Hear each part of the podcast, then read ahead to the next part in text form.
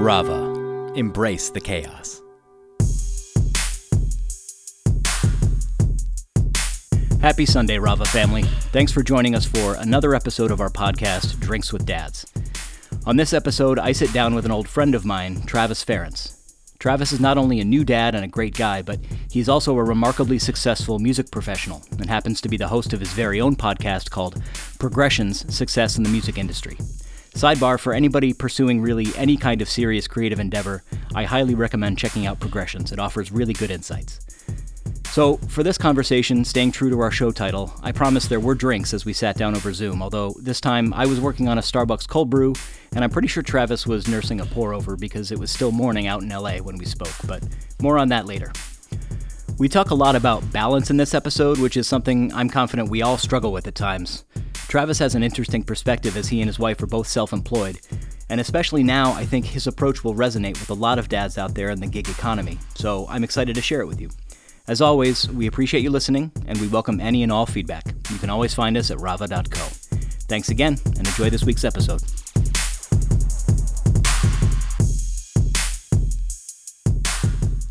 Welcome, everybody, to Drinks with Dads again. So today I'm joined by Travis Ference, who is not only a pretty new dad to a wonderful one-year-old girl, but Travis also happens to be a Grammy-nominated mixer, producer, and recording engineer, and he is also the creator and host of a fantastic podcast called Progressions: Success in the Music Industry, which I personally have really enjoyed and highly recommend checking out for anybody interested in pursuing creative projects of their own. So, Travis, thanks so much for joining me on our fledgling podcast for dads. I have to admit, I'm a little intimidated to be sitting down with a real pro here. That's Mike. What's up, man? It's good to see you again. Yeah. I don't know if I call myself a pro, but I appreciate the flattering intro. Feels good. Well, it's much deserved, man. So, yeah, thanks for joining me. I think it's going to be good. You've got a great perspective that I'm really interested in digging into. So, the focus of today is going to be around finding balance as a dad, as we've talked about. So, it can obviously be tough for all new parents to sort of make that transition and that adjustment to parenthood, both from a personal and professional perspective. But for dads specifically, I would even contend that the landscape is really changing out there, and it can be tough to navigate sometimes, right? So, I know you've got a really interesting perspective as a self-employed person, and I almost wanted to call it a unique perspective, but actually, I don't think it is all that unique. Not that anymore. Is to say, no. No way. Right. I think a lot of dads out there are going through something similar, right? So especially now. So I'm excited to dig in. So I guess I should say that I have a 16-month-old daughter, and the music industry is already kind of crazy, and it's been really awesome. Like I felt like while my wife was pregnant, I was really like focusing on trying to figure out what balance would look like when Scotty arrived, and obviously everything I thought, which many people listening to this have probably experienced or might experience soon, just goes straight out the window. Like it's just, you could think, that you're like, oh, I got this. And then when it starts, you're like, oh my God, this isn't what I thought at all. This is crazy. But yeah, I love it. I love it. But I guess I'm a bit of a crazy person when it comes to balance. And like I'm very focused on trying to find that balance. So I enjoy the challenge, but God, it's hard, very hard. It's super hard. And it's a challenge for everybody. And I can absolutely relate, and I'm sure everybody else can too. Like, life is what happens when you're busy making other plans. Right. I find this is my own personal perspective, but I find that, finding balance is a journey, right? It's almost like fitness. You're never done, right? Yeah. There's always work to do. I think, for myself, I was a W-2 employee, right? And there are a lot of others out there, and I have experience taking, paid parental leave, but your experience as a self-employed person, I'm fascinated to learn more about that. So let's start there. So, how did you plan for Scotty's arrival, right? Like, what was it like, and what was it like when she came home? So you got the pre-planning, like how are you going to take time and do what you need to do? And then what was it actually like when she came home? Yeah, so when, my wife also works for herself. So between the two of us, we're both, self-employed. Yeah. She's a hairstylist. I'm obviously a music engineer. And so obviously she was going to take time off from seeing clients. I wanted to also take time off. I built the studio in the garage in the back, right? So I could go out and work during a nap, you know, but I didn't want to do that. So we kind of made this decision that like, I would also take a parental leave, you know, 100% off work type thing, just like she was for, you know, the first 6 weeks, which, you know, Scotty, she wanted to cook a little bit longer and came out at maximum, you know, age. Oh yeah. And the 6 week thing kind of, we threw a wrench in that from the beginning, and my wife started like, you know, taking some extra weeks off, and I started thinking, I was like, well, maybe I might need to do some work, but we both just sat down and we decided, let's embrace this. It's going to be super hard, but let's just make sure that the two of us are here to support each other and, you know, particularly support her. Let's be honest, like, what am I doing, right? And make sure that we, you know, really value this time. I mean, you know, we may not have another child. We're only going to have this experience once. Let's do it. So leading up to it, I was reaching out to clients that I work with regularly, and I was saying, hey, I'm going to be taking 6 weeks when my baby comes. It should be, you know, around March. Do you have anything you want me to do beforehand? Is it okay if we, you know, take a pause on something? Just so I did that first. You know, if you're a freelancer, maybe you want to reach out to some people and be like, hey, I'm going to be, you know, off the grid for a minute. And, you know, luckily it kind of panned out that I was really busy, like leading up to that week that she was supposed to arrive. I was out in the studio constantly, and then it kind of chilled out. Like I didn't have to say no to work. Anybody that did hit me up, I was like, hey, this is what I'm doing. I just had a baby. I'm not working for 4 weeks. Is that cool? And, you know, I think as a self-employed person, a lot of people have that kind of like scarcity mindset of, I have to say yes to everything and I have to do every job because, you know, I'm the one making the money for my business. It's not, you know, it's not selling a digital product. It's not guaranteed. Exactly. And I've found that if you're like really upfront with people and you're like, hey, this is my situation right now. I really want to work on your music, but, you know, I'm taking time for my family.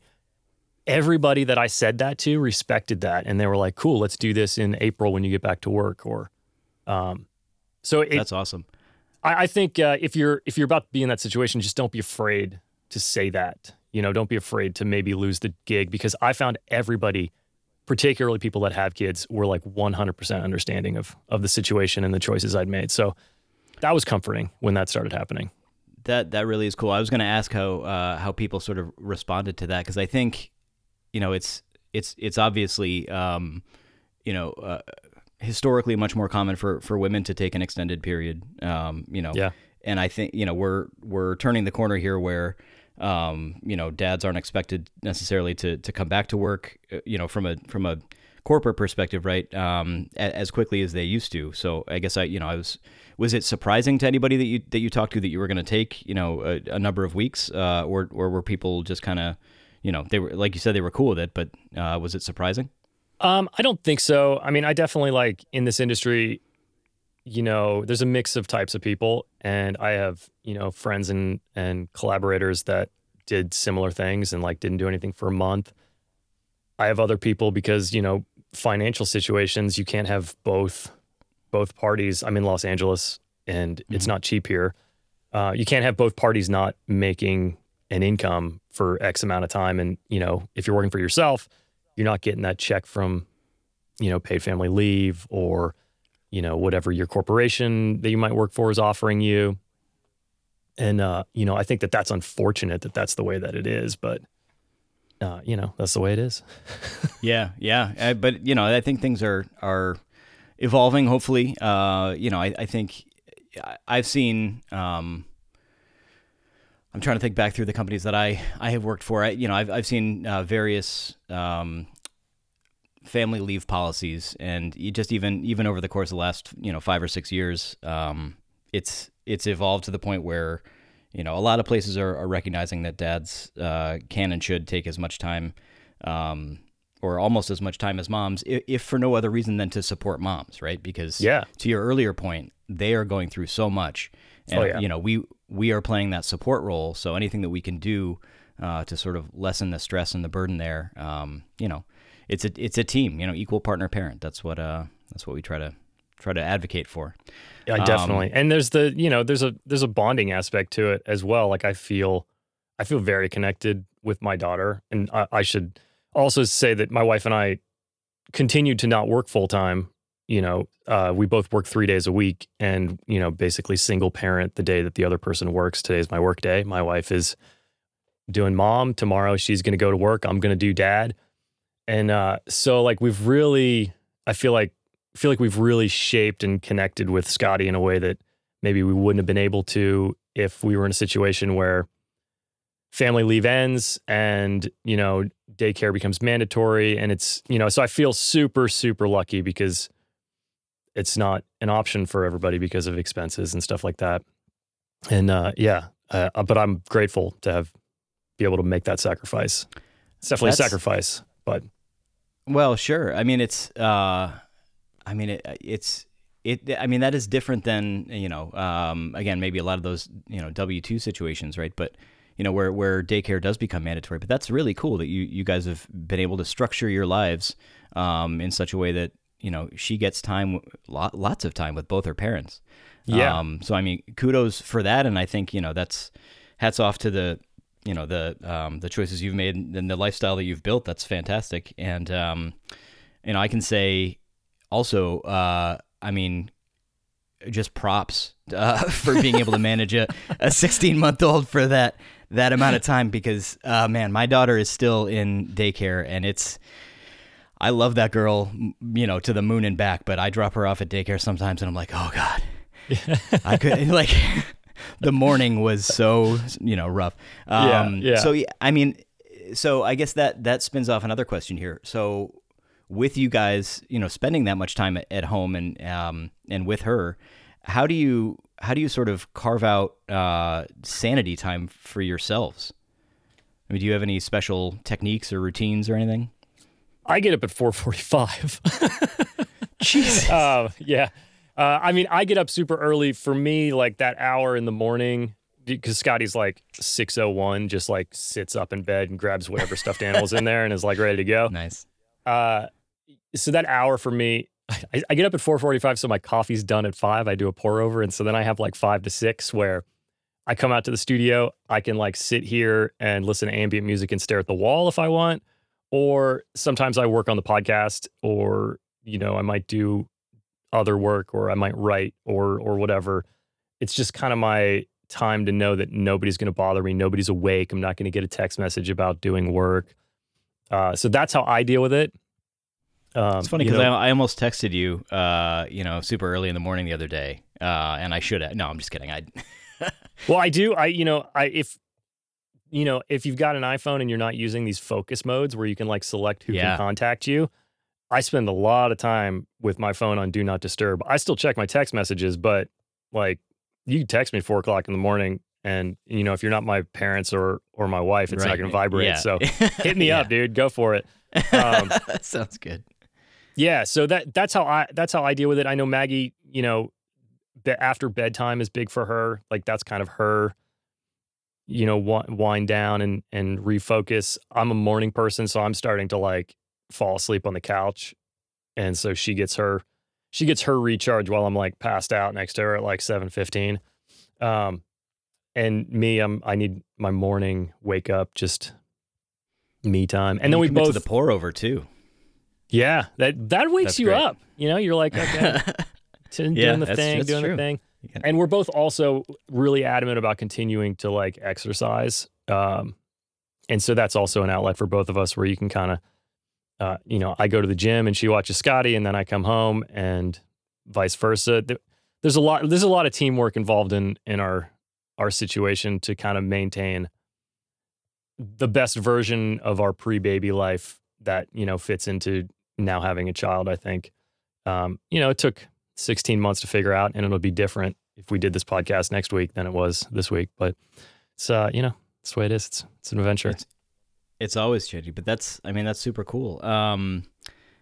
You know, I was going to ask about give and take with your partner, with Maggie, and you know that. I mean, I think that addresses a lot of it. I mean, but you also referenced sort of your pre-baby life, and I think, you know, the fear of a lot of dads, right, is that that life is forever gone, right? It's you know, you kiss it goodbye and never see it again.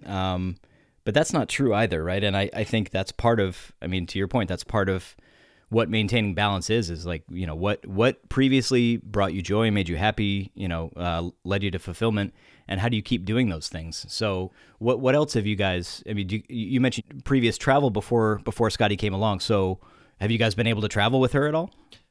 We've done a couple trips. You know, we went to see my parents in North Carolina, and then we just recently went to Hawaii as our first like family vacation. And that was awesome, you know, because of the way that we've been living our lives where, you know, there's a lot of single parenting until you get to Sunday. And then like, that's really, Sunday's our core family day where we're all together, and to get to go and sit on a beach with she was there 13 months, I think. And just be like, you know, a family unit for like a week. And not be doing emails and not have to deal with clients or schedule things. My wife doesn't have to schedule hair appointments, stuff like that. It was awesome. I mean, is flying with a toddler one of the worst things you could possibly do to yourself? Yes. So, yourself and others? No, just kidding. Yeah, exactly. Yeah. But I don't know. I find that like it, you know, the noise doesn't travel as far as you think. It's just that like, those immediate people and. Like most of the people around us had, cool. Yeah, most of them had kids, and they're like, "You guys are doing great," and we're like, "Are you sure?" Yeah. And they're flying, and like, and she had just started like walking, and so all she wanted to do was walk. Oh God! And, like sitting in our lap was like a no go, so it was like lots of like up and down the plane. But yeah, I mean, waving at everybody. Yeah, if you know, if you're able to travel with your child, I mean, I just think it's really, really great. It's, you know, just remember that the long car trip or the plane ride is going to be brutal, but like on the other side of that, you get to, you know, check out from the world and hang out with your family, you know? Yeah. Right. And I think that, you know, even the hardships hardships in air quotes, right. Of a vacation like that, or, you know, those are bonding experiences with your kid too, right? Like, she's getting to experience something that obviously she's never ever done before, and you get to be right there with her, you know, guiding her and holding her hand, and that's phenomenal. Go ahead. I was just going to say, I know that like, you know, a lot of people make the argument of like, I don't want to take my kid to Disneyland until they can remember it or whatever. Like I remember when I was a kid, I went on like a Disney cruise. I don't know how old I was. And I remember going to a dungeon on an island. And I remember that I lost my Brontosaurus hat. And to this day, I think my parents are still mad that the only thing I can remember about that whole experience is that I lost my hat and I went in a dungeon. But, you know, just seeing, like, is Scotty going to remember standing on the beach in Maui? No, she's not. But she was so happy, you know, and it's just like, I don't care if she's not going to, like, remember. Like, she loved it. Like, for sure, loved every second of it except for the flight there and the flight back, mostly the flight back. Yeah, I mean, you can't beat it. I feel like that argument of they're not going to remember it. Sure. That's, you know, that's valid, but we still gave her something that, you know, is going to shape her in one way or another. Maybe she'll be a surfer. No, and that's it. I couldn't agree with you more that, you know, memories are great, and if you can build them, you know, but all experiences, even, you know, down to the youngest age, shape, you know, our outlook and who we are, right? And not only that, but our connections with our family. Yeah. So, I mean, that's incredible. Good for you. I got to ask, where in Hawaii did you go? I'm going to mispronounce everything, but I guess Lahaina. I feel like we were like kind of on the north side of Lahaina in this like really small. It wasn't like a fancy resort. It kind of felt like apartment complexes that had turned into hotels. And it was lots of retired people and lots of people with families because there was a kitchen, right? You have a kid, you're like, I need a kitchen. Anyway, I would recommend if anybody's going to Maui to go. This was called Napili Surf Resort. to like consider this place. Like it's not like sexy and like flashy, but like if you've got a little kid, like it was a great price. We were like 100 feet from the ocean, and just everybody that stays there super chill. It's everybody that we talked to said that they've been coming there since like 1982. They're like, oh, we came here in 84 for our first wedding anniversary. We come back every 2 years. And it's just like a really great vibe over there. So yeah, that's awesome. I mean, I've heard, I've not been to Maui, but I've heard, you know, that even within the Hawaiian Islands, that the pace of life there is, you know, just relaxed, even as compared to, you know, the bustle of Honolulu sometimes, right? So very chill. That's very super chill. Cool. Yeah. So we'll have to check it out. So this episode of Drinks with Dads brought to you by Lahaina Resort that Travis is getting kickbacks for. No, just kidding. Get that sponsor money. That's awesome. I mean, you mentioned when you were planning for Scotty's arrival that, you know, you were reaching out to clients. You know, has your book of business changed, I guess, since becoming a parent? Like, has your approach changed with clients at all? And do you have any advice for others in the gig economy as it relates to sort of maintaining that balance as you sort of reshape your life? Yeah. So I think the first thing that I realized is that like, as soon as Scotty arrived and we got home, that like nothing else was really that important anymore. And nothing else was that difficult, because now like you're going through like, you know, be honest, anybody that tells you the first 4 weeks of having a baby isn't the hardest thing you're ever going to do is like, they're lying to you so that you have a child, and it's probably your parents and they're lying to you.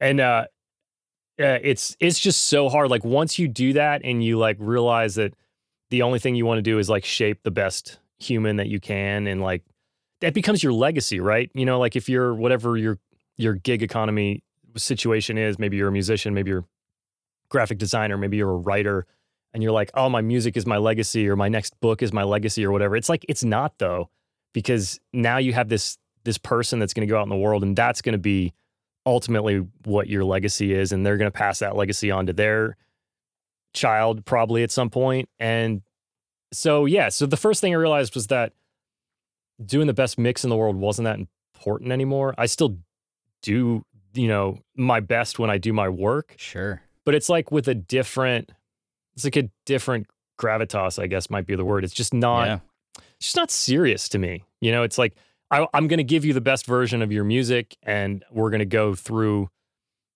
every revision we need to go through to make sure that you're 100% happy and that I'm 100% happy. But I'm still thinking about like what I'm going to do with Scotty when we're done with this mix. You know what I mean? So I think that's one thing that I felt that I think maybe a lot of people might recognize and might not recognize, that like maybe what you're doing is no longer the most important thing in your life. And I think eventually people come to that conclusion, you know, some quicker than others. But yeah, that was the first thing. The next thing that I think might apply to people that are like working for themselves is sleep training. Please sleep train your children for your own sanity. But then like I've learned how much I can get done on a nap. Like if Scotty goes down, you know, when she was younger, you might get like an hour and a half, right? And I'm like straight to the studio, turn the computer on. And when you have that like 1 hour of focus, do not disturb on the phone, just like checked out with the baby monitor on, obviously. And then just, you can get so much done when you know that you're only going to have that hour and you're not going to like wander around the room.